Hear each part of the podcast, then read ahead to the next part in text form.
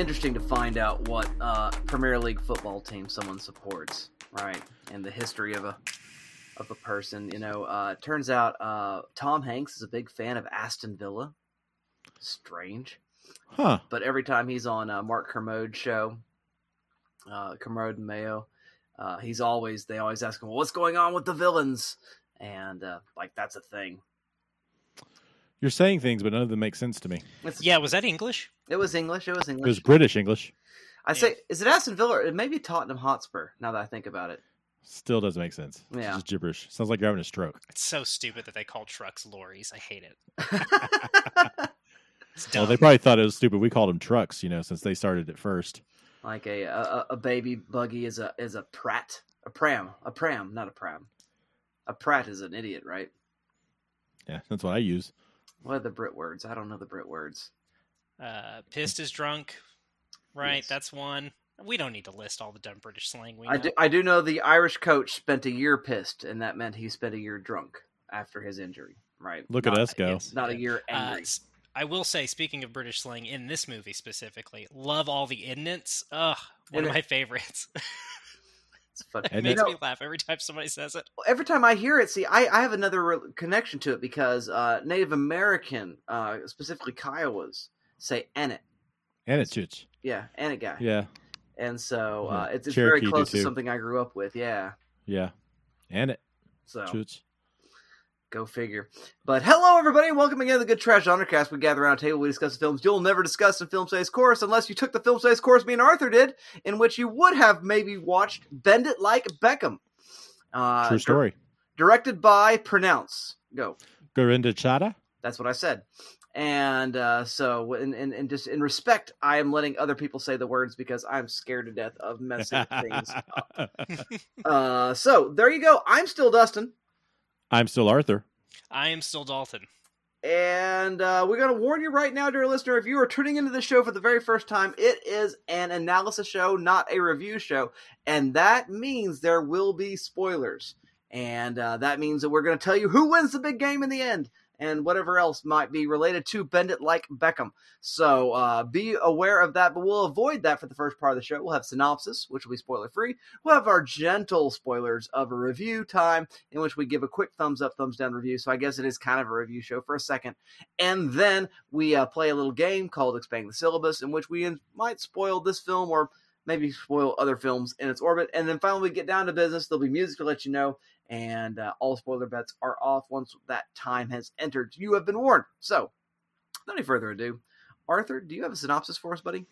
Hey, I sure do. Look at that. Thanks, pal. Jules and Jess are two young women who develop a friendship through their love of soccer. But life isn't that easy, as both of them are held back by cultural and familial expectations. Jess's parents find her love of soccer to be immature and want her to start looking ahead to marriage and a career, key elements within her British Indian Sikh culture. Jules's mother is worried that her tomboy behavior will scare suitors away. The two girls will find themselves laughing and fighting and growing as they navigate the pitch and their families. It's like Portrait of a Lady on Fire, but in a soccer field. I think they call them pitch, right? Dustin, is that right? Is Do they it? call it a pitch? That's what I said. It is called a pitch. It is a soccer pitch. Yeah. Oh, yeah. Arthur, you did say that. Is that? Oh, is that the game we're playing now? Okay. This is the one where Dal- It yeah, Dalton doesn't pay attention. You said field. I said pitch in the synopsis though. Ah, that's true. That's true. You did.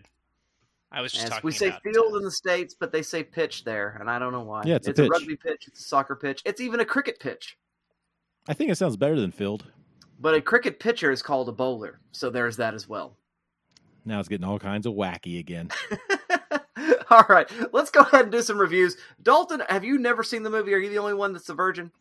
Yeah, I had never gotten around to it, uh, despite So- knowing uh, lady soccer players uh, as a teen. Yeah, uh, never never got this one. Uh, man, is it good? I have no notes. Truly, uh, I just had a great time watching it. It's a pleasant, joy, joyous little film. Uh, it's charming as hell. Uh, it's it's really delightful. Uh, like clearly has crafted uh, this movie that very much uh, seems personal to her, despite you know not being in, involved in the initial uh, drafting the screenplay as far as I, I was able to see uh, in the production history. But yeah, it- it's it's great. It's super funny. Uh, it's a really well made sport movie. The, the really kind of keyed in on the third act of this because there's so little what I would call essential dialogue uh, in like the last 20 minutes. It is a lot of visual storytelling stuff, especially in the the wedding final match cross cutting stuff. It's it's great. Um, really until um, Knightley's mom, Jules' mom, uh, I forgot the character name for a second. Uh, basically, until Jules' mom gets to the wedding, it really feels like it could be wordless um, in, in, some ways. And I just really appreciated that because this this movie was charming and funny enough that it didn't need to be that well made, and it still it, it was, uh, despite that, right? Uh, so I always appreciate when a movie is just swinging for the fences, regardless. I also learned painters and decorators are here uh, for period euphemism. That's great. That's some British slang I don't hate. Uh, still mad about lorry and Flat, stupid as hell. But painters and decorators are here. Hilarious. Love it. I'm still laughing about it. Um, yeah, it, it's great. All the the family stuff right up top is great. We immediately um, get a vibe of what it's like to grow up in this household. Um, I, I, just I love that kind of economy of storytelling uh, that you can get from a t- typically a coming of age film, but when you got like an entire family moving throughout their morning routine or whatever, um, it's just such a great way to establish a story, uh, especially one that is you know very family centric. And as Arthur said, like all of the the stuff in here is pretty standard, and I don't mean that in a bad way uh, or as a backhanded compliment, but like really, really standard coming of age um, stuff. But there is also this this intense specificity, right? Like the the defying parental and cultural expectations that Arthur mentioned in the synopsis. That is something that you could find, and, truly, you know, any film about teenagers. Uh, but what Bend It Like Beckham brings to that equation is, I think, really essential. Uh, great movie. I, I, again, I'm so glad we watched it for the show. I'm so glad I had an excuse to finally catch up with it because, uh, damn it, if I just didn't like the heck out of it. Yeah, it's great. Um, seriously, no notes. I, I, can't think of literally anything else other than, know, one more thing about its sport uh, stuff that's good. Excellent montage work, truly, like uh, masterclass in it. You, you you see somebody learning the skill that they're going to need the skill comes up later in the movie. It doesn't go well. The skill wraps around in the ending. It's great. Like that's just how you make a movie about somebody getting good at sports. Uh, it, it's textbook stuff, but damn, when it's this good, like it's it's nice to have those reference points.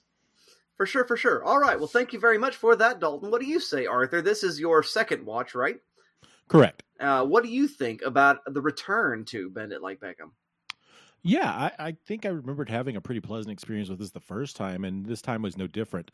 I, I think I'm really learning to uh, understand and realize that I enjoy sports movies that really aren't about the sport uh, at all. Uh, that's just kind of the backdrop to what this movie's about, and what that really is those kind of uh, the the cultural aspects and the the I think uh, female uh, feminism aspects of this.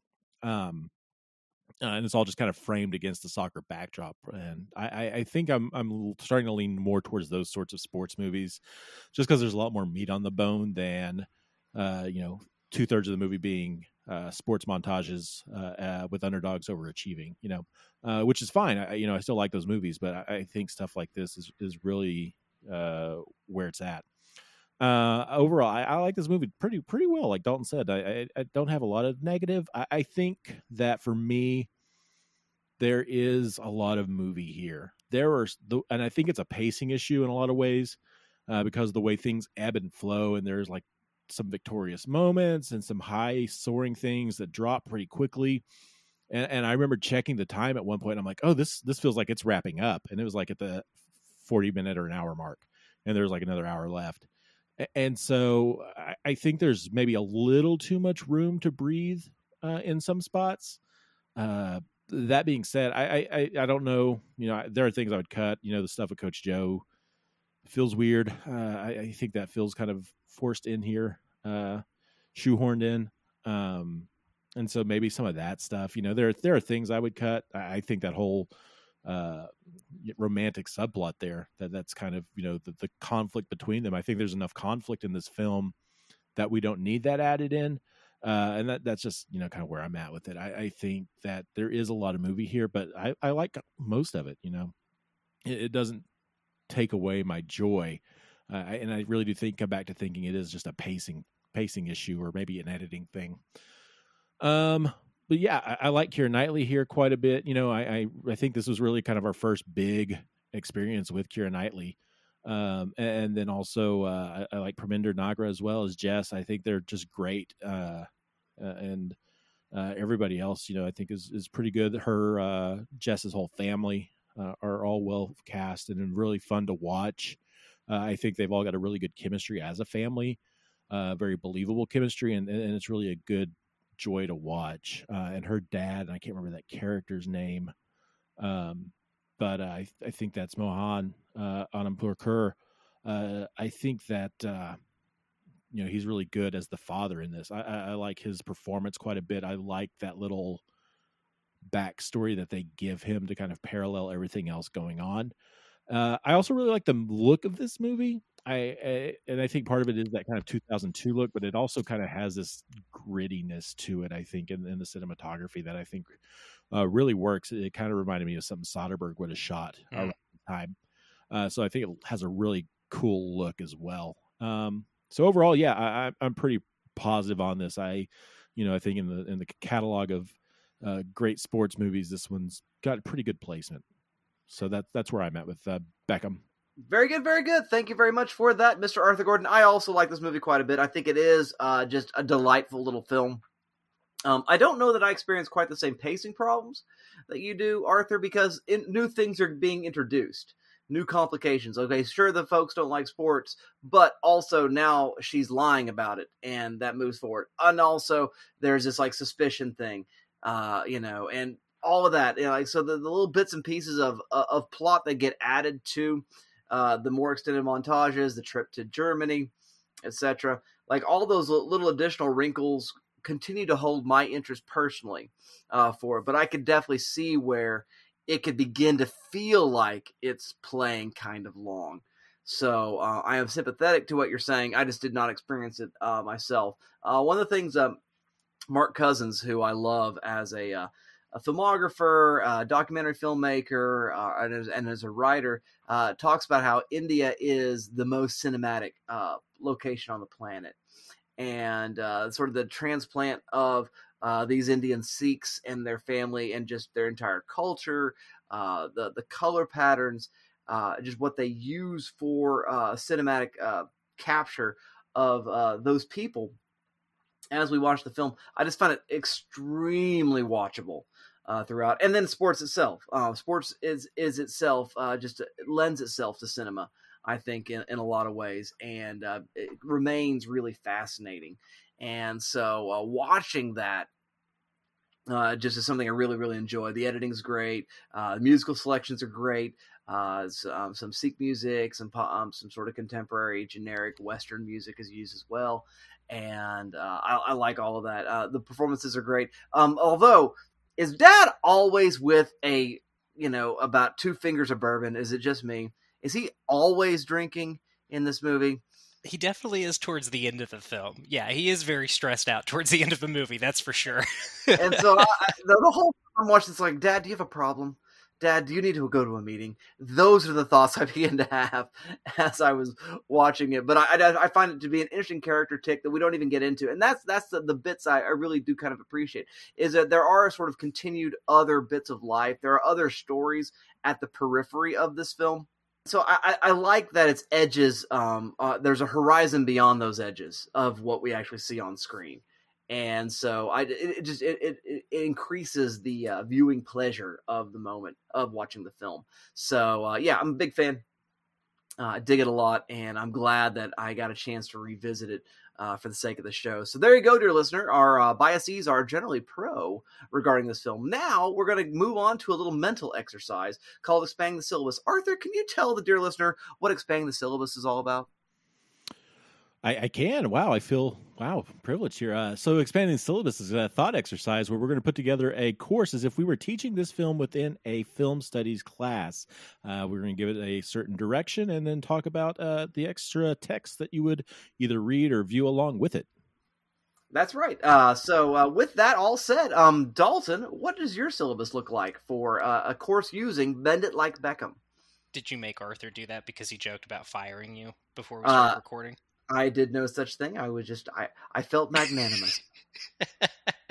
no, I'm glad Arthur did that. Uh, we don't we haven't given a rundown on like uh, what this segment of the show is and its meat and potatoes in a while, right? So no, I'm, I'm, glad Arthur did that. Yeah. Um, so looking at this, I I want to do uh, women's sports movies, but then I remembered I did that with uh, um, Bring It On. I kind of talked about uh, both competition, both athletic and non-athletic, with that film.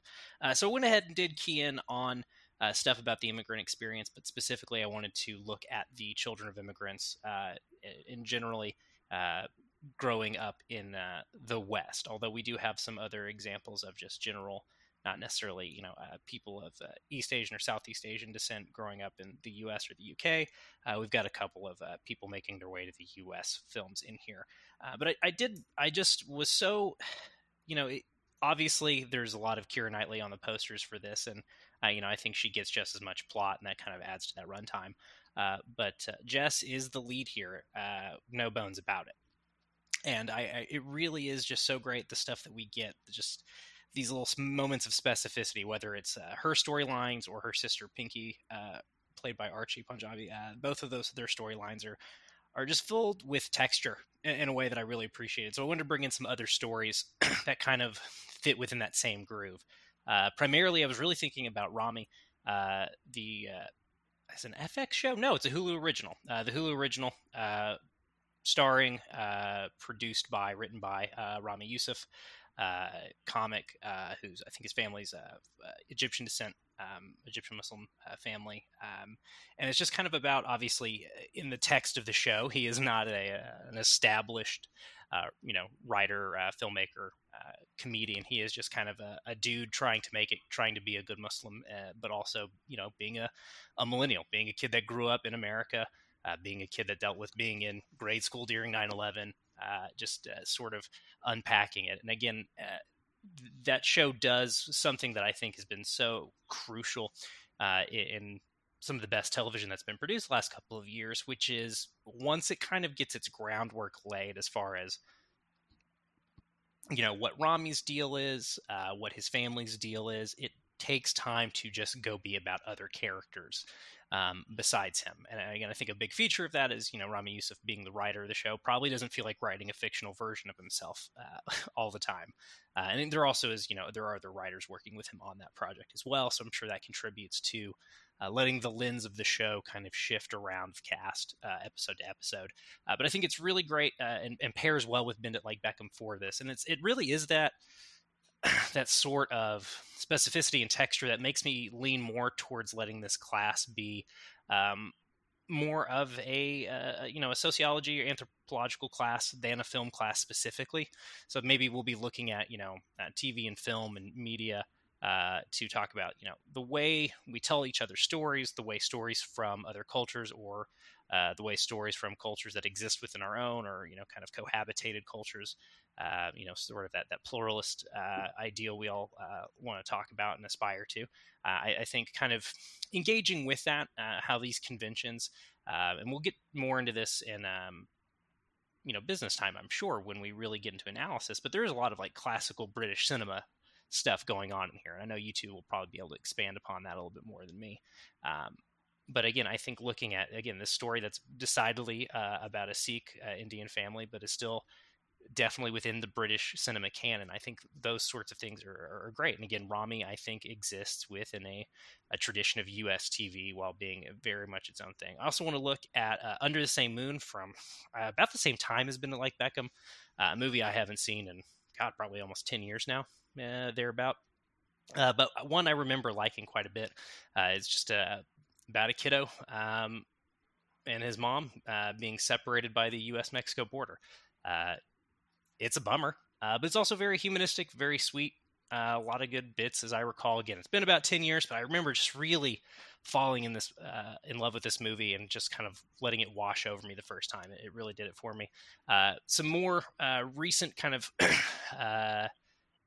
Uh, really critically lauded films in the same pocket the big sick and the farewell uh, again, the Big Sick dealing with uh, you know another member of the uh, international Desi diaspora, uh, but again, we're in the U.S. as opposed to the UK. We are dealing with you know wanting to date outside of your you know your uh, your family's ethnic identity um, with that film from Emily Gordon, Kumail Nanjiani, and then the farewell. Uh, which is just great. If you haven't caught up with that, it is really good. I know it's weird that they made a movie about an NPR story or uh, This American Life story, to be more specific, but uh, it's good. I really want to watch it again. Um, it is maybe one of my favorite films about grief, uh, about letting go of a family member. Um, at least one of my favorites uh, in recent memory. And again, I think it deals with the unknowability of your parents and the way that you know that's sort of a a universal for all of us, but the ways in which that gets really specific when you're talking about being the first member of your family uh, that grew up in one country uh, and everybody else in your family comes from a totally different culture than you. And even though you have a window into that through your elders, uh, you are always going to be on the outside a little bit to them. Um, and again, I think the farewell deals with that so so well. Uh, again, if you haven't caught up with it, it really was one of just one of my favorite movies that year. Uh, lastly, you did want to look at Brooklyn uh, uh with Saoirse Ronan. Um, I'm not going to roast Jonathan Rhys Meyers' character just yet. We'll get we'll get to comparing the Irish experience to the South Asian experience uh, later when we, we get into the movie. Uh, but I do want to look at that film. Right, there is something to the the story of uh, the Irish coming to America, the the story of uh, how the Irish became white and all that stuff. Uh, th- there's a lot to unpack there uh, as far as both identity within a community and identity as a community is perceived by like sort of larger social uh, issues or not issues uh, larger social social, social systems. There we go. I can still talk good. Uh, lastly there's this film i learned about recently called uh, the golden door uh, nuevo mondo from uh, italy. I don't know if you guys know about this film. I just learned about it uh, Scorsese likes it apparently, uh, which is part of how I, I learned about it. But uh, it seems really good. Uh, it's just about uh, people uh, at Ellis Island and just basically reminding you that the U.S. immigration process has always been disgusting and dehumanizing and more than a little eugenicsy.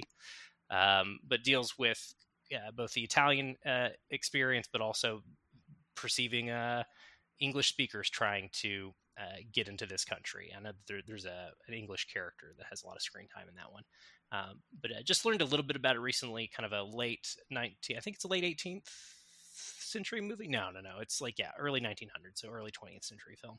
Um, maybe, maybe late 1800s, but uh, just a little couple of scenes I've seen uh, from it. Again, the way it tackles the sort of intelligence tests and shit that uh, would be administered to people trying to get into this country. It is it's kind of uh, clarifying uh, to look at uh, the foreign policy of certain Western nations, kind of over the course of several hundred years, and the ways in which those things have changed, haven't changed. Um, these these sort of shifts, and again, I think that's so much uh, uh, of what Bend It Like Beckham is really good at is looking at how things change from generation to generation, as far as uh, the melding of cultures and you know where barriers can exist uh, for one generation they might not for the next where they might have uh, mutated in some way that makes uh, the, those differences be a little bit weirder uh, to navigate. Uh, anyway those are those are the films in the syllabus. I, I, think if we do this as sort of more of a sociological or anthropological class we'll obviously be looking at the different you know moments in history that have, have led to these different migration patterns right? I, I think that's something that I'm just uh, really interested. I don't know if you it, either of you have read it into it at all, uh, or listener, you're studied on this, but uh, it is really interesting when you start to look at uh, historically speaking, like how uh, human uh, migration from you know one part of the planet to another usually is part of some larger global catastrophe throughout human history. Whether it's you know we're trying to piece things together through archaeological record or we're just looking at you know the, the history of the 20th century or the 19th century uh, and how the the wars of the last 200 some odd years really have kind of uh, reshaped the go- global population in interesting ways. Uh, I think there's there's a lot of interesting stuff there, and again, uh, that's a big part of what makes Bend Like Beckham so special is the way in which it is very firmly situated, both as a, a British film but also as a, a immigrant experience film. Very good, very good. Thank you very much for that syllabus and uh, making our viewing list much longer there, Dalton. Uh, Arthur, how would you expand the syllabus using Bend It Like Beckham? Yeah, so I want to go back to the point I hit on in my review, and that is the idea of the sports movie uh, that's more of a framework for something deeper. Uh, and that idea of using it to kind of speak to or reflect on the human condition. I think that's a really interesting, much like a biopic. I think that's the most interesting use uh, of of this genre or style or tropes. Um, and so I, I think this would be a course, maybe I don't know in a maybe in a genre thing. Uh, I thought about maybe screenwriting, but I don't know if it really warrants that. I think this would just be maybe a one week or a one or two class uh, discussion, though. Uh, probably talking about the types of sports movies as far as you know the kind of underdog story versus uh, these that have a deeper, I think, appreciation or reflection of the human condition. Uh, so I would start with uh, Kevin Costner and Bull Durham uh, to talk about man past his prime and trying to figure out his identity uh, at a certain point when when the things he he loves and is good at have passed him by, uh, and how uh, man fits into that role. Uh, Bull Durham is just a, a really good movie uh, with that baseball setting, and you know Costner's great in it and stat cast. And so I'd, I'd, probably start with Bull Durham. I think that would pair nicely with Moneyball. Uh, I think similarly. Uh, it's got a lot of those same things going for it. It's you know kind of there's a lot there between Brad Pitt's character, I think, and Kevin Costner's character. They've both been in many ways used up by this system, uh, and I think they both kind of speak to the human spirit in a certain interesting way that would pair well. Uh, from there, I want to look at a, a, couple of high school football movies. I want to take a look at Varsity Blues and Friday Night Lights, and the the kind of the pressure society puts on these athletes uh, to perform at a certain level, even at their own detriment, and the kind of communities that they have to grow up in, and the, the pressure socially that they deal with. Uh, I, I, think these two, you know, really, you know, are sports movies in a traditional sense, but their settings and their themes uh, that they have to tackle uh, elevate them in a, in a certain regard. Uh, from there, I want to look at I, Tonya from a few years ago. This uh, sort of uh, you know that kind of Goodfellas mockumentary approach to it in some ways, and again, kind of looking at uh, the pressure put on prodigy athletes, uh, as well as you know getting into the way media treats these these individuals and uh, the the way that's all presented as a package. Uh, I, I, think it's a you know interesting in that regard. Uh, then I want to get into the way back uh, from last year. Uh, actually, I think the last movie I saw in theaters, um, and discuss you know that that's all about Affleck, and I think there's a lot of real world uh, experience there that Affleck is able to draw on as as this coach deals with sobriety. Uh, I, I, think it's uh, oh, what's the director's name? I can't think. Gavin something. Uh, Gavin O'Connor. I think. Yeah, yeah, yeah, yeah, yeah. Who did Warrior? Obviously, another great sports movie that's barely about sports, right? Yeah, but I feel like a lot. I think the thing that I'm I'm thinking here is that sports movies in traditional sense, many of the themes or emotional moments, like a musical, take place within the sport field, whether that's mm. you know, on the field in a cage, you know. And I think yeah, Warrior has a lot of depth to it. I thought about putting on this list, but it really feels like a lot is worked out in the in the cage fighting. Uh, yeah, it's it's big time a fight movie. Yeah, it's it's very much a film about here's why mixed martial arts are interesting as a sport. You're absolutely right, and that's why I, I almost put Creed on this list as well. And similarly, I feel like uh, a lot of the emotional character stuff actually comes out in in the fight scenes there. Uh, so those were two that were very close to being on the syllabus, but but I think the way back, framing it from the the coach's perspective, uh, offers a little more depth and still still a really good movie. I, I, think it's one of the it was one of my favorites that I saw. I didn't see many last year, but it was towards the top of the list. Uh, another one I, have got three more here. Uh, next, I want to go to Rush uh, from Ron Howard uh, and look at kind of uh, there's this kind of national identity thing at work. I think between these these two racers, just a personal level of competition and how they push themselves and and the, the the the, heights that they push themselves to, even if it causes tragedy or or pain. Uh, I think Rush is an interesting uh, one to look at. Uh, similarly, uh, you know, I, and I think this this next one pairs well with Bull Durham, and that's the wrestler uh, from Darren Aronofsky. Uh, one I love quite a bit, and I think it gets all of the wrestling stuff right in a very sincere way. But also an, another one about a man searching for an identity who is way past his prime and, and doesn't know where to go with his life. And, and I think that pairs uh, really interestingly with with Bull Durham. And finally, uh, the last one I thought about was He Got Game, uh, which we did on the show a long time ago. I really love, uh, and, and, you know, a, a, movie more about uh, the the the father son relationship than it is about the sport. Uh, and so that's that's where I would end this. But uh, really looking at the sports movie as the foundation of a much deeper narrative where the sport is there, but it's not the focal point. And that's kind of where I'm coming from here with this.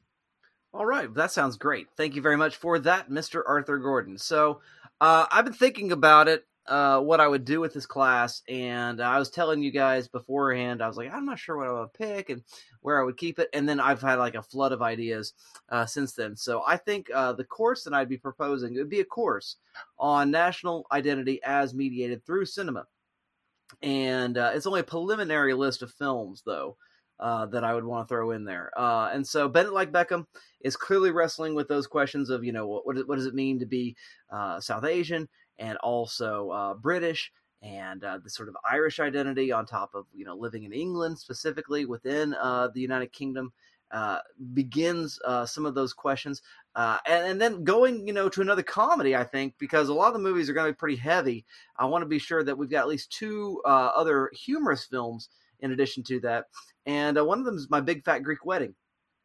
I think uh, as a, a, movie, it is interesting because it's doing some of the similar kinds of things that you're seeing in uh, Bend It Like Beckham, but dealing mm. with Greek culture and uh, more or less telling Pinky's story, right? Uh, throughout the course of uh, the wedding of our main characters there. And uh, so I, I, think that would be an interesting place. And also, it's also just, just fun. It's interesting from like a indie film production standpoint, right? Like right. it is a colossal, monumental like box office success. It, it, when you see it stacked up, just like in, in, terms of how it ranks among like other, you know, quote unquote, uh, financially successful uh, independent films, like it, it is in a class of its own. Absolutely. Uh, and sticking in the American vein, and uh, something that's kind of funny is uh, smoke signals. Uh, great little film about uh, you know a couple guys on a Native American reservation, and uh, it's about fathers and sons. It's a road movie, and it's also about having this sort of you know strong indigenous identity alongside a, a sense of being part of this broader American culture. And how does one go about negotiating that? It's more bittersweet uh, than it is uh, just uh, laugh out loud funny, like Bend It Like Beckham is at times, and My Big Fat Greek Wedding is absolutely uh, throughout, but it's got a, a, bit of that going back and forth with it. Now I want to move over to France, and uh, two films I'd want to think about for that. First one is Welcome from 2009, which is a story about immigration itself, uh, legal and illegal immigration, and finding one's place there in France uh, as an Iraqi uh, uh, refugee. And then trying to get one's way from France to England uh, without having proper papers and documentation. And so negotiating the sort of Kafka esque uh, bureaucracy that's required for that, and perhaps taking uh, matters into one's own hands to uh, threaten one's own life uh, as one does that. So, uh, interesting movie. Also, there's a bit of football in it, and as uh, our main character is a big Manchester United fan in that film, and so so there's a Beckham connection there as well. The internationalism of football itself. I think is interesting there. The other French film I'd recommend is La Haine uh, from 1995, starring Vincent Cassel. You may know, uh, who's a French actor who's done quite a bit of work. But it's about uh, two, three characters: uh, Vinz, played by Vincent Cassel, who is Jewish; uh, Hubert, who is uh, Angol- Algerian. I have said Angolian, Algerian, and then Saeed, who's Arab and they're all living in uh, France in the 90s uh, during the time of great uh, unrest. There's a riot that takes place, questions of police violence, and all of that. And these three uh, young men trying to negotiate their friendship and their various, uh, you know, uh, family of origin identities alongside their own French identity. I think is really kind of an interesting movie, and it's also just a it's a great movie.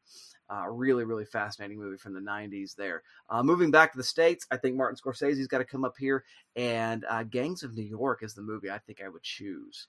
Um, not just because DiCaprio is great, not just because Daniel Day Lewis is great, but because of the sort of anti immigrant uh, animosity that's fueled by Daniel Day Lewis's character against Irish uh, immigrants uh, at the time. And so I find that to be really fascinating and interesting and, and a lot, on a lot of levels. And uh, and so and the use of the term Native Americans uh, as it was being used in this uh, early part of the 20th century or late 19th century when the film was set, in which uh, a Native American means you were born in the United States as opposed to someone who uh, you know flew over here or flew over uh, took a boat over here. And so uh, the anti-Irish uh, implications of that are really kind of interesting as well. Lastly, I'd pick an ethnographic film, and that's Charles Burnett's Killer of Sheep, which is a movie I just keep recommending all the time and would use in all the syllabi whenever I possibly could. And it is his sort of neo realist approach to life and wants in the 1960s and 70s.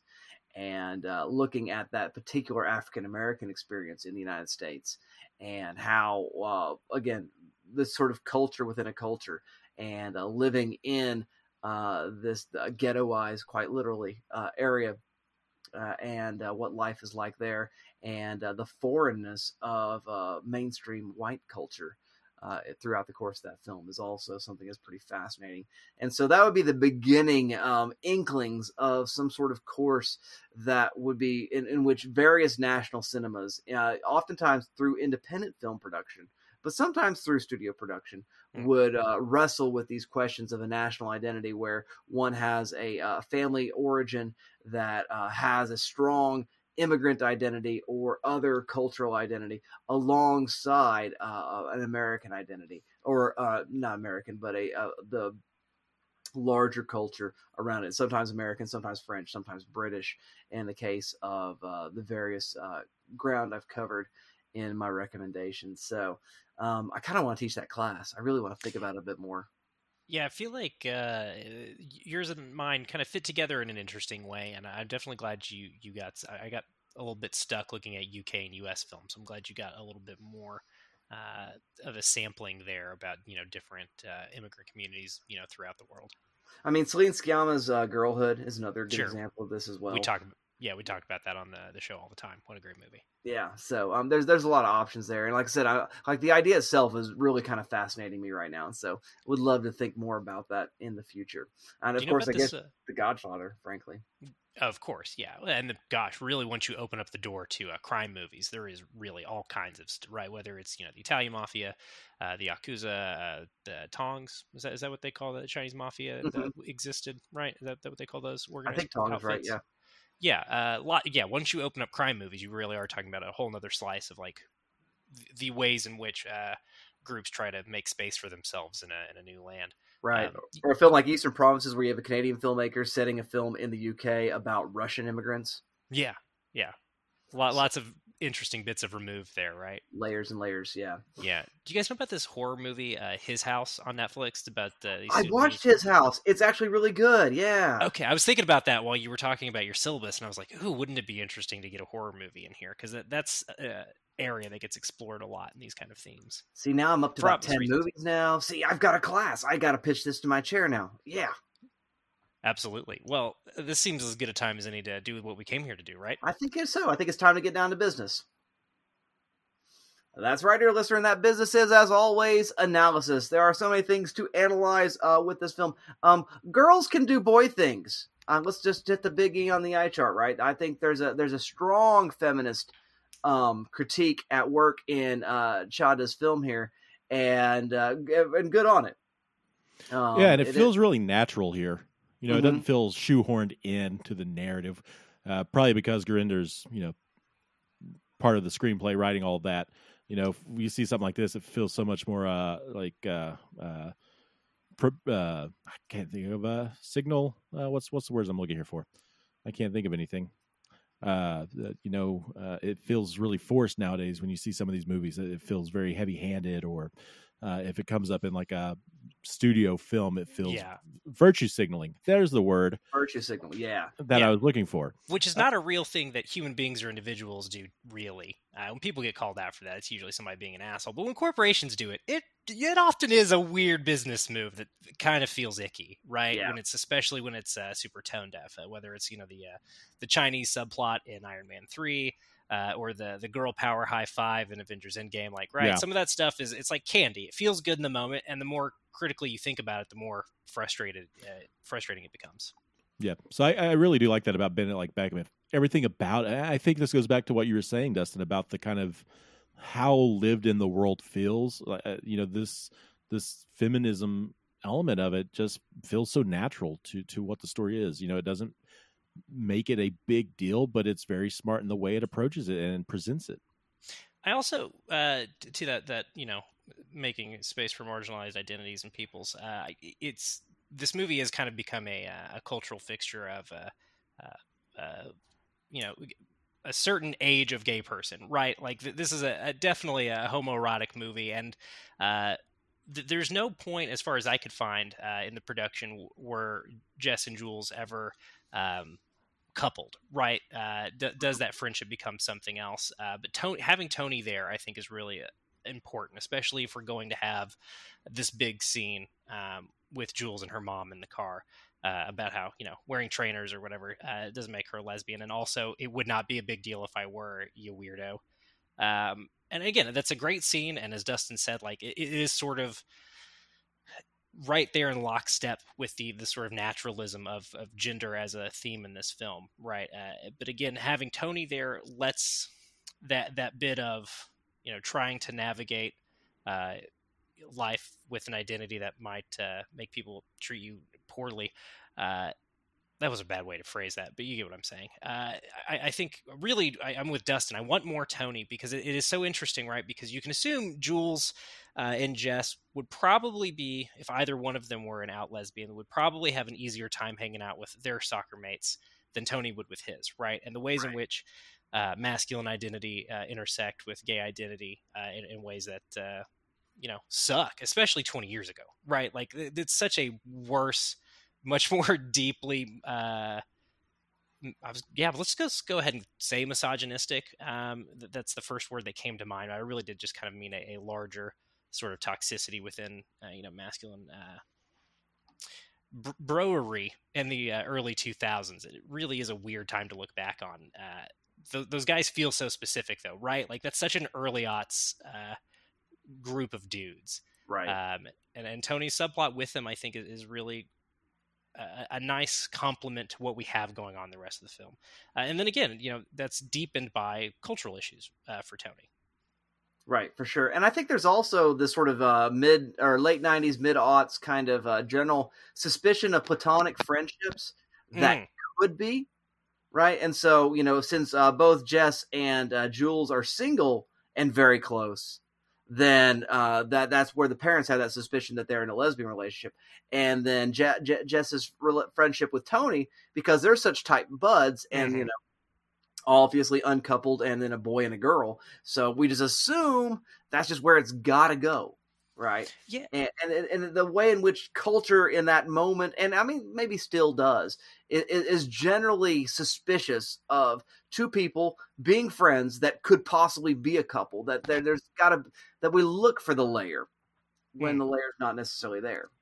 Yeah, it, the, the film does a great. Again, there's so much gay panic stuff going on in the late '90s and early aughts, and not just uh, both UK, US cinema, right? Like it's a big feature of popular culture in this era, and, and I think you're right, Dustin. That for this film to, I don't know, words like heteronormativity were not being bandied about. Uh, a lot again they might have had film academics might have been you know getting at that shit already at this point but obviously by the time i'm starting to read stuff about film studies you know 10 years after this film comes out or so it's obviously a huge part of what we're talking about when we do screen studies right? But in 2002 I, this film does feel really ahead of the curve both in terms of as dustin you were saying unpacking platonic relationships on screen uh, but also yeah that, that suspicion towards uh, people of the same gender just like really enjoying each other's company uh, and again as we move towards a, a culture that's more open uh, and accepting uh, we, we do move into uh, weirder bigotries right uh,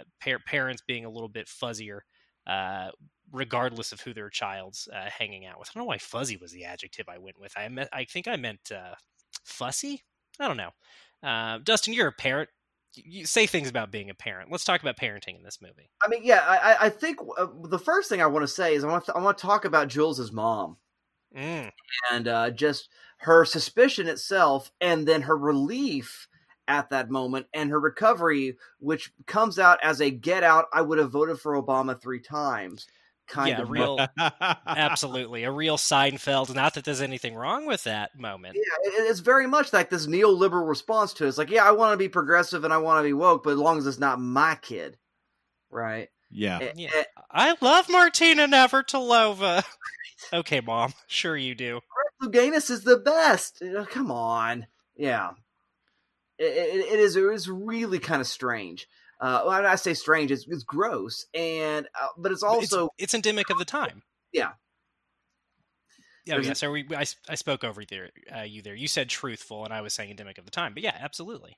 yeah. There's a real authenticity to that. Is that she's definitely afraid that it's her daughter, but not that it's. so- She would have no problem with any of her friends or any of her mates on her soccer team, you know, coming out as lesbian or whatever. But just long as it's not Jules, uh, that's what her she's really troubled by, and uh, that's it's a weird specific subset of a homophobia there, right? Well, and it's interesting both the, the dueling narratives, uh, or rather, I should say, complementary narratives of J- Jess and Jules allow us two different ways to look at parents not being okay with their kids' extracurricular activities, right? So with with Jules, we have her mom um, having very specific ideas of what femininity are and what you know appropriate expression for a young woman are. Um, from a purely like gendered standpoint, and while those gender expectations definitely exist um, for Jess uh, in, in her family, right? For her dad, there is that larger issue of, of racism he's already uh, experienced in the UK uh, as an athlete. Um, you know, he, he mentions that he had uh, some sort of uh, East African Cricket Cup before he, uh, you know, tournament that he, he competed in, and was like, did they did they say his team won or did they say he was the MVP? Whatever it was, he was decorated Right. um, for his athletics. Uh, and you know, he comes to now, the now UK hold a pin in that for just a second, because I want to come back to that. Yes. Okay, for we'll just, get a, just a second, right. Dalton, because I, I think there's a there's a second piece to this that's interesting. You know, we talk about the heteronormativity and again that sort of liberal exception where liberals are sometimes you know we're okay with it as long as it's not in touching our family in any way. Uh, there's also within uh, there's a there's a line that pinky has where she tells uh, jess that she can love anyone she wants but she can't be the first one to date the english bloke right? And so Mm. it's an ethno normativity that's at work there that her family are not opposed to that kind of interracial marriage just not our daughter and so we have a different side of a slightly different coin, but at the same time, it's trying to reflect on the same kind of uh, uh, uh, assumptions and uh, ways in which you know openness but closedness within the the, the, the individual family unit. I, I found that line to be really kind of interesting to think about Yeah. that line next to the line where the mother is saying, "Well, but that not that there's anything wrong with that." Pinky almost says the exact same thing. That is very interesting. You're right, and, and I think what we we do get a little bit more of that in the the tension between Jindy and uh, Pinky and Jess's parents, uh, and uh, Pinky's uh, fiance, whatever his name was. Um, I forget. I forget Um, to. but you know, uh, because of the sort of this this tight knit community um, where you know everybody knows everybody's business, there there is also a, a much bigger uh, value put on appearances, right? Like how is the family perceived by other families within this community? Um, a- and, you know, being uh, first generation, it's very important to her parents and other parents in that community um, that there are certain, uh, you know, things that are not lost in the move to a new culture, right? That there is a, a certain amount of uh, you know identity that they want to keep staked out for their family. And I, I, you're right. There's not a whole lot here, and I think some of the films on uh, you know the Big Sick uh, obviously is a big one. Uh, the Farewell a little bit too. I think those are both films that deal with this. Uh, in the Farewell, it's interesting because it's um, you know the uh, the character played by um, oh my god, um, what is her name? Awkwafina. There we go. I couldn't picture her. I, I could. I was like, I know it's a it's a one one word.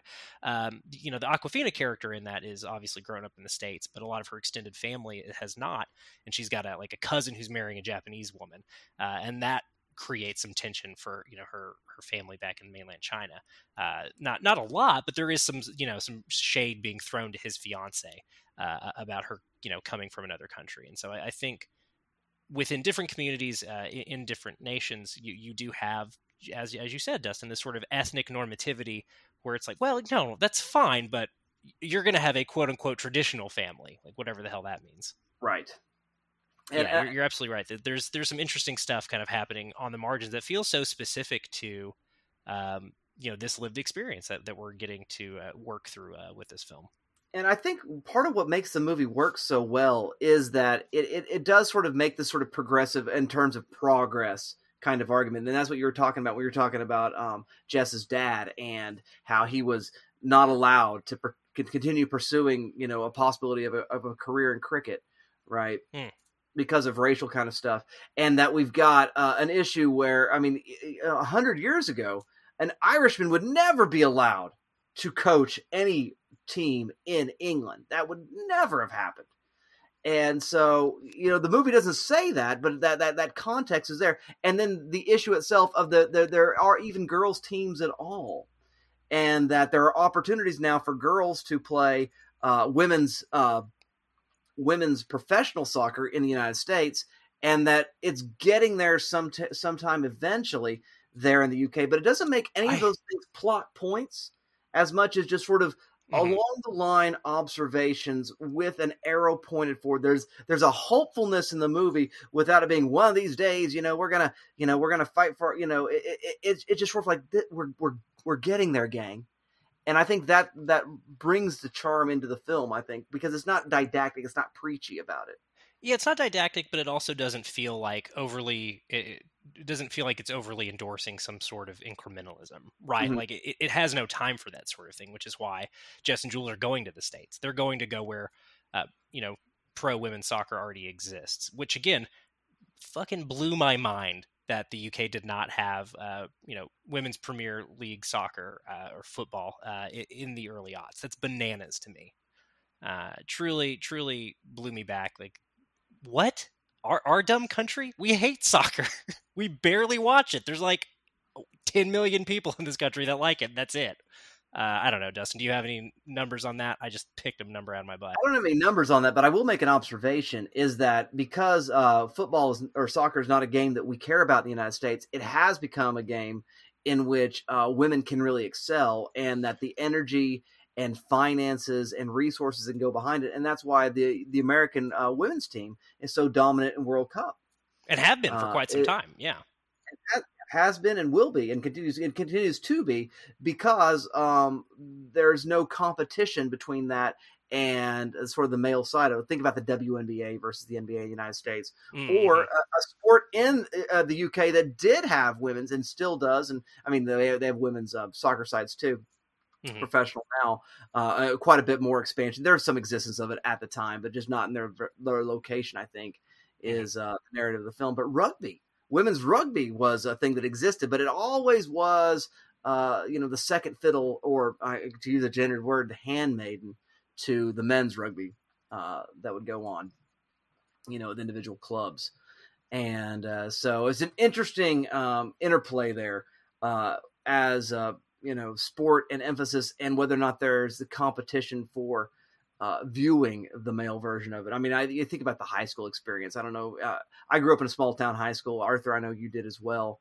And uh, basketball games were sort of major community events, cultural events. But um, yeah. attendance, there was a marked difference between the earlier girls' game and the later boys' game.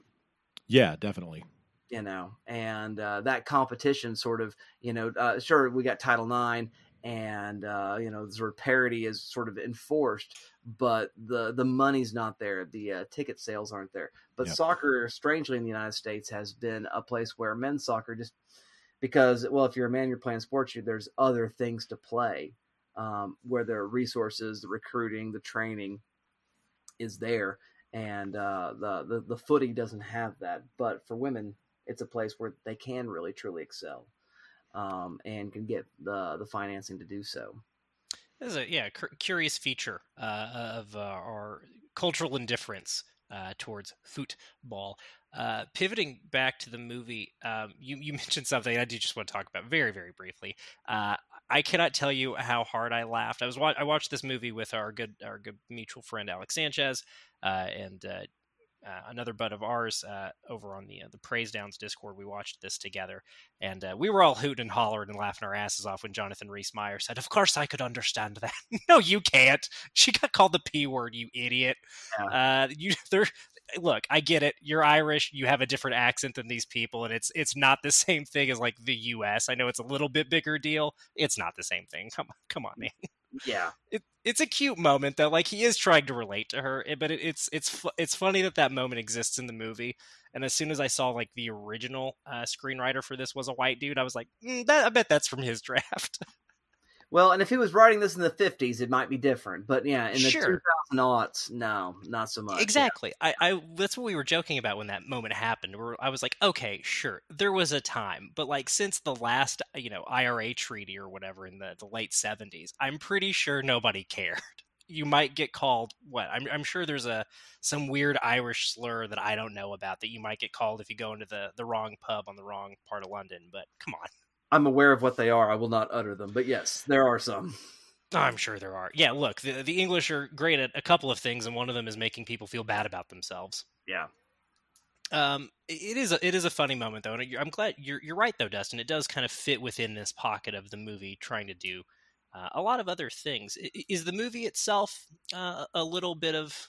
Do we want to cast aspersions on the film for being part of the problem with the, this era's gay panic and not just letting there be a, a, a lesbian romance in there, or is it important to the film uh, that you know straight women can also be athletes and you know don't don't be gross about it? Uh, yeah, I, I think I think the Tony character kind of uh, does the mitigation there. hmm Just his very presence as a character who is gay and uh, is, is is wrestling with you know where and how he can be open. Yeah, And he does. He's able to tell Jess, but he's not able to tell his parents. And he's willing to be a beard, but she kind of you know delivers him from that obligation. I, I guess I was uh, questioning and problematizing it, right? Because Tony does kind of fit into this this sort of trope of the uh, asexual gay character within mainstream film, right? The the gay character that does not get to have a romantic life because this is quote unquote Disney studio executive voice, not that kind of movie. My mustache is flapping like a walrus, of course, uh, as I um, say condescending things. Right, but I think those expanded edges of the movie. I don't know that Tony doesn't have a boyfriend. Exactly. And again, I just wanted to bring it up because of, you know, this this sort of larger cultural issues going on, particularly at this time in media. Um, just wanted to throw it out there. Yeah. Uh, I got kind of excited that there was going to be a platonic ending, actually, that, you know, uh, Jess and Joe were not going to be cemented as an item, right? Yeah, I, I, I wanted that too. I didn't. I didn't really want that. You know, sort of classic Hollywood. You know, um, you know, get a plot, b plot. The b plot being the romantic couple getting together. I mean, look, you, you throw one look at Jonathan Rhys Meyer's pouty lips and beautiful eyes. Of course, you want to smooch him. I get it. It is a much more interesting movie if uh, Jess and Jules are just going off to colleges, uh, two gals on the town. You know what I mean? That her answer is like, "I'm going to America. We don't got time for this."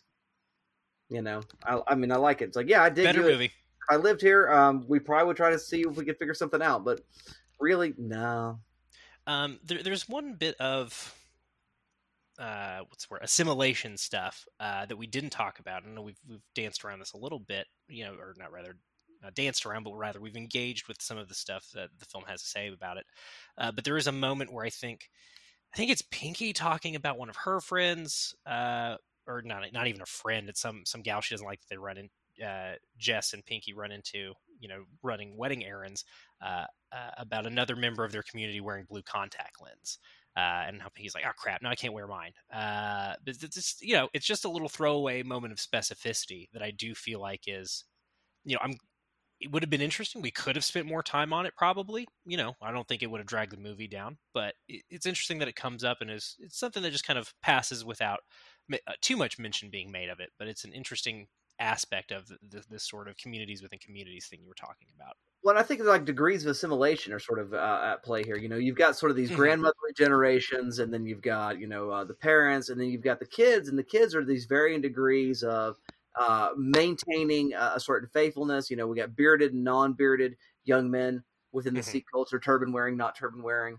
You know, men, and then I, I think about uh, that group of young ladies um, that are not Pinky's friends that, or maybe they are Pinky's friends. I'm not exactly sure. Who are watching the boys play soccer, right? And they're like, uh, you know, in Mhm. love with the handsome beef beefcakes with the shirts off, right? Mhm. And their line delivery and their vernacular, there is nothing identifiably South Asian about them at all, except for their there's their bodies on the screen. there is, yeah, there's some great accent stuff. Uh, like I said, there's a lot of innits in this movie, which always delight me. It's one of my, uh, it's just a, a British turn of phrase that always makes me laugh, uh, even though it's just like a, a conjecture, uh, you know, w- within their, their parlance. It just makes me laugh. But you're right, it is a very like, uh, it could be a Guy Ritchie movie. It feels like a very like uh, British slang being thrown out because international audiences like it moment. You're absolutely right. It is a fun moment that does engage with these levels of assimilation that exist within uh, migrant communities. For sure, for sure. Um, are there any other major issues that are on our minds that we want to make sure we unpack before we uh, render a verdict? Or are we feeling good, fellas? Um, I- think there is some great stuff about complicated family dynamics in the, this sort of trio uh, of Jess, Jules, and Joe that I, I think is worth you know mentioning as we're on our way out. Right, like uh, Jess keeps uh, trying to convince Joe he should try to be closer with his father, mend fences with him, uh, and we, we do have some. Again, we've talked a lot about Jules and her mom, uh, but also there's her dad who is sort of stuck between a rock and a hard place of uh, being delighted that his, his daughter's into the same stuff as him, but it kind of you know creating tension for uh, him and Jules' mother, uh, and then again Jess uh, and Joe talking about different types of parent dynamics. Uh, again, they're not not really much we have to get into here, but I, it's just interesting as far as from you know like a screenwriting standpoint. It, it's a great through line throughout the film to have these three separate characters all wrestling with different variations of a of a similar theme. Yeah, absolutely. Um, I do think uh, the movie is w- aware of class without commenting directly. I mean, clearly Mhm. Jules's family is is uh, is much more upper middle class. Uh, Pinky's fiance's family are definitely in a class, you know, or a bit of uh, a bit more well to do than Mhm. um, than Jess's family and Jess and Pinky's parents are. And so the the movie's just again is just aware of class and those distinctions without really again getting real didactic about it and the ways in which those also create uh, various kinds of pressures.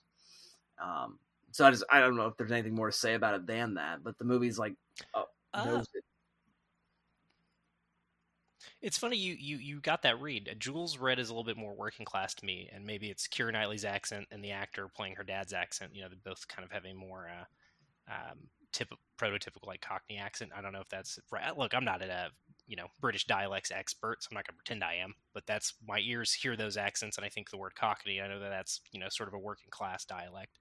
Um, so that was how they read to me. Uh, you know, their their little split level house didn't seem too well to do, but maybe you picked up on some signifiers that I'm not aware of. Well, her room itself is more of a proper room without the slanted ceiling that, that you know uh, Ah, Jess lives in. So you know, there's it, it, it it's more designed there, and then her possession of lots of shoes, mm, and just you know, struggling to buy her football boots or cleats, as we say here in the states. And of course. and so that little bit there is class, and then of course, um, Pinky's fiance's family is you know better cars and that kind of stuff, and Well, better. yeah, have strong opinions about what their son's future sister-in-law is doing. Yeah, like Yeah. they, it's only rich people that care about that kind of shit. right. Um, so yeah, you, well spotted. You're right. The, the film doesn't need to revel in it, but it is a feature of Brit. Oh, I guess Brit cinema stuff. Uh, there is one thing that you know, not a subject I'm as studied in as you guys, but there, to me, definitely seems to be a through line to. Um, you know, one of uh, Gurinder Chadha's contemporaries uh, in British cinema, and that's uh, Edgar Wright. I, I think there's a lot of uh, very similar montage work in this film that you know, if you look over at you know Wright's filmography, he's doing a lot of the same stuff, and it was it was very interesting. Uh, you know, this film comes out before he kind of gets his big break with uh, Shaun of the Dead, uh, so it was interesting to see you know this contemporary of his kind of start working a, a very similar uh, style to him before he he's on the scene. Really, he's still working in British television at this point, I think. Well, even Wright's lifting that from a guy like Guy Ritchie, right? I mean, Guy Ritchie's Yeah. high frenetic editing is, is a touchstone of his work. Yeah, you're right, and you know, Lock, Stock, and Two Smoking Barrels. That's what mid to late '90s. So you're right. That is already kind of a, a British uh, feature that is kind of broken out into international cinema already. So very very good point, Arthur. Um, are there any other like classical British cinema stuff that you two noticed? Because I know you guys are uh, you two are, are, a little studied in that. I just was curious if you saw any of that within this film uh, that was worth commenting on. I think in studying this, you know, I think that the primary element of it is uh, I think from a stylistic point, it, does feel very Western and, and that rom com structure that it, does follow, especially with that ending. I, I think really the Britishness of this is, is the identity element uh, of this Indian Sikh culture juxtapositioned against a white suburban culture. I think that's really the the Britishness of it. It comes down to that element, really, more than any of the stylistic pieces in play.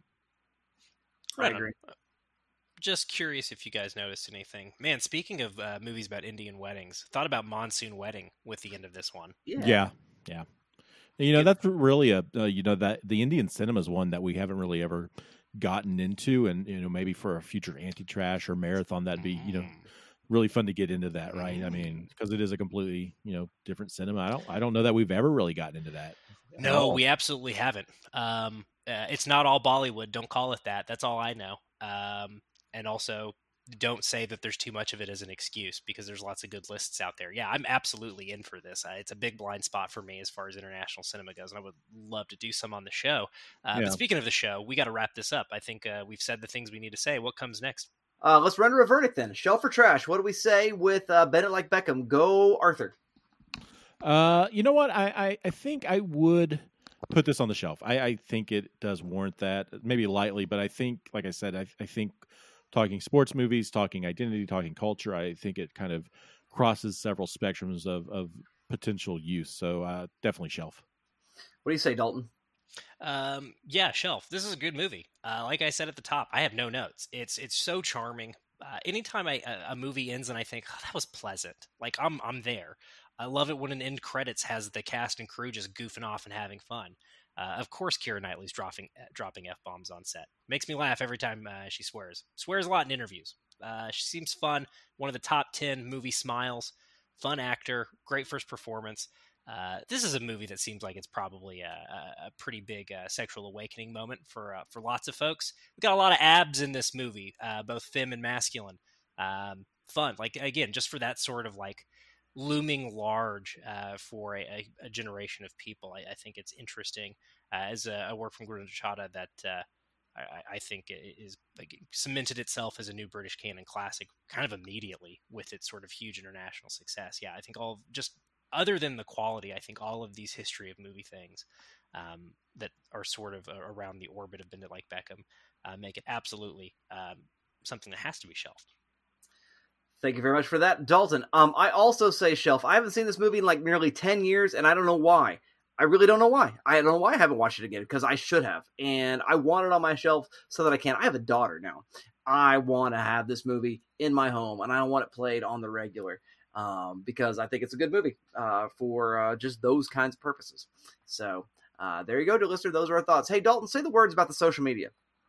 Uh, yeah, if you want to talk to us about Bend It Like Beckham uh, or any of the other God, probably dozen plus movies we talked about today in some capacity.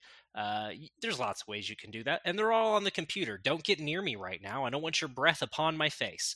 Uh, but if you want to send us an email, it is goodtrashgenrecast at gmail.com. Uh, that's going to be the long form feedback.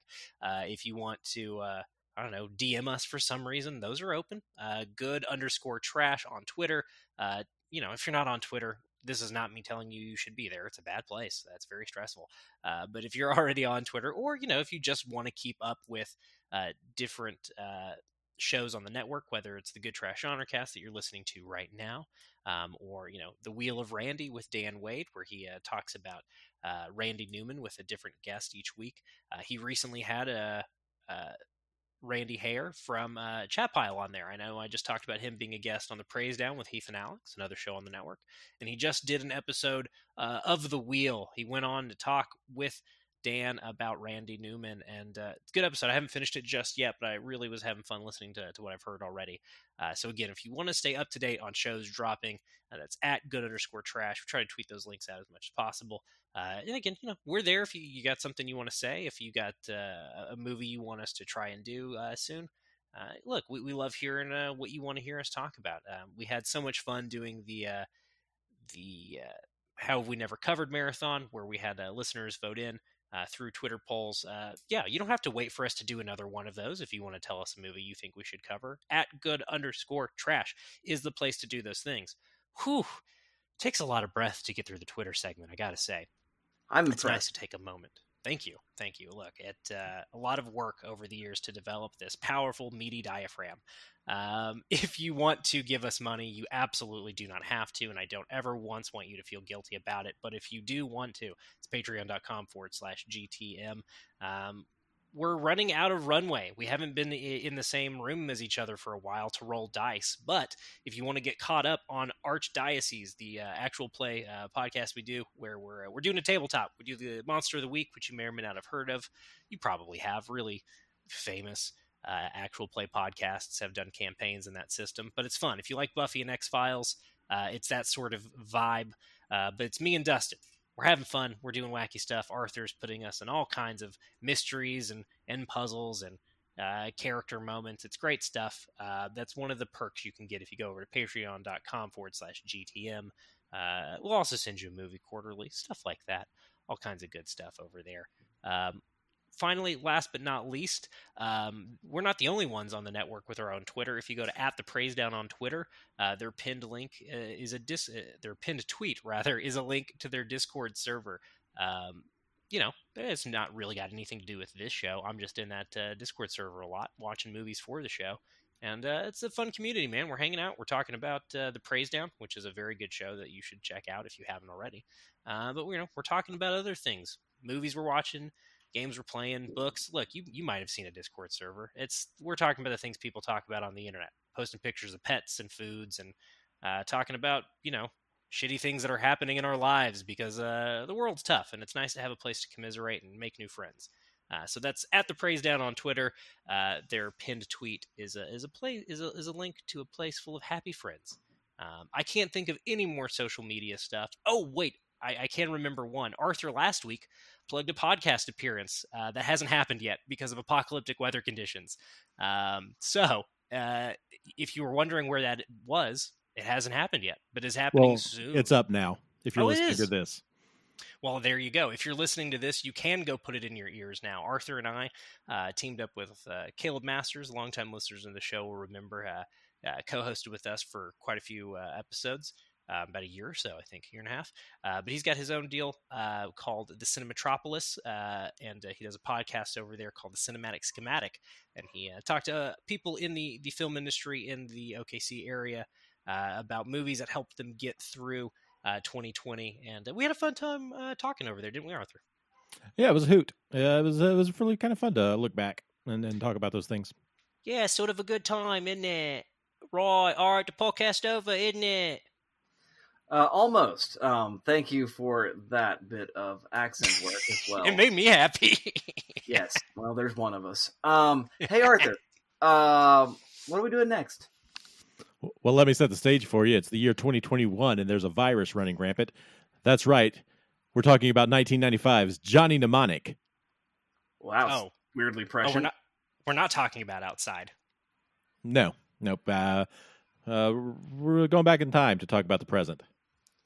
I cannot wait. I uh, discovered this movie last year. Um, not discovered. Everybody's aware of this movie, I think. But I watched it for the first time last year. Uh, in fact, talked about it on that uh, that very podcast appearance I just mentioned. Um, I love this movie. Uh, Arthur, I assume you've watched it now at this point. You haven't you? Yes. Uh, Dustin, you still have not, right? Correct. This is very exciting. I cannot wait. I might even watch it a third time before we record over it next. I think it's goofy as hell, and I cannot wait to uh, unpack the year that is uh, with the two of you while watching this movie. Interesting. Well, there you go, dear listener. Johnny Mnemonic is next. You keep watching, we'll keep talking, and we'll see you all next time.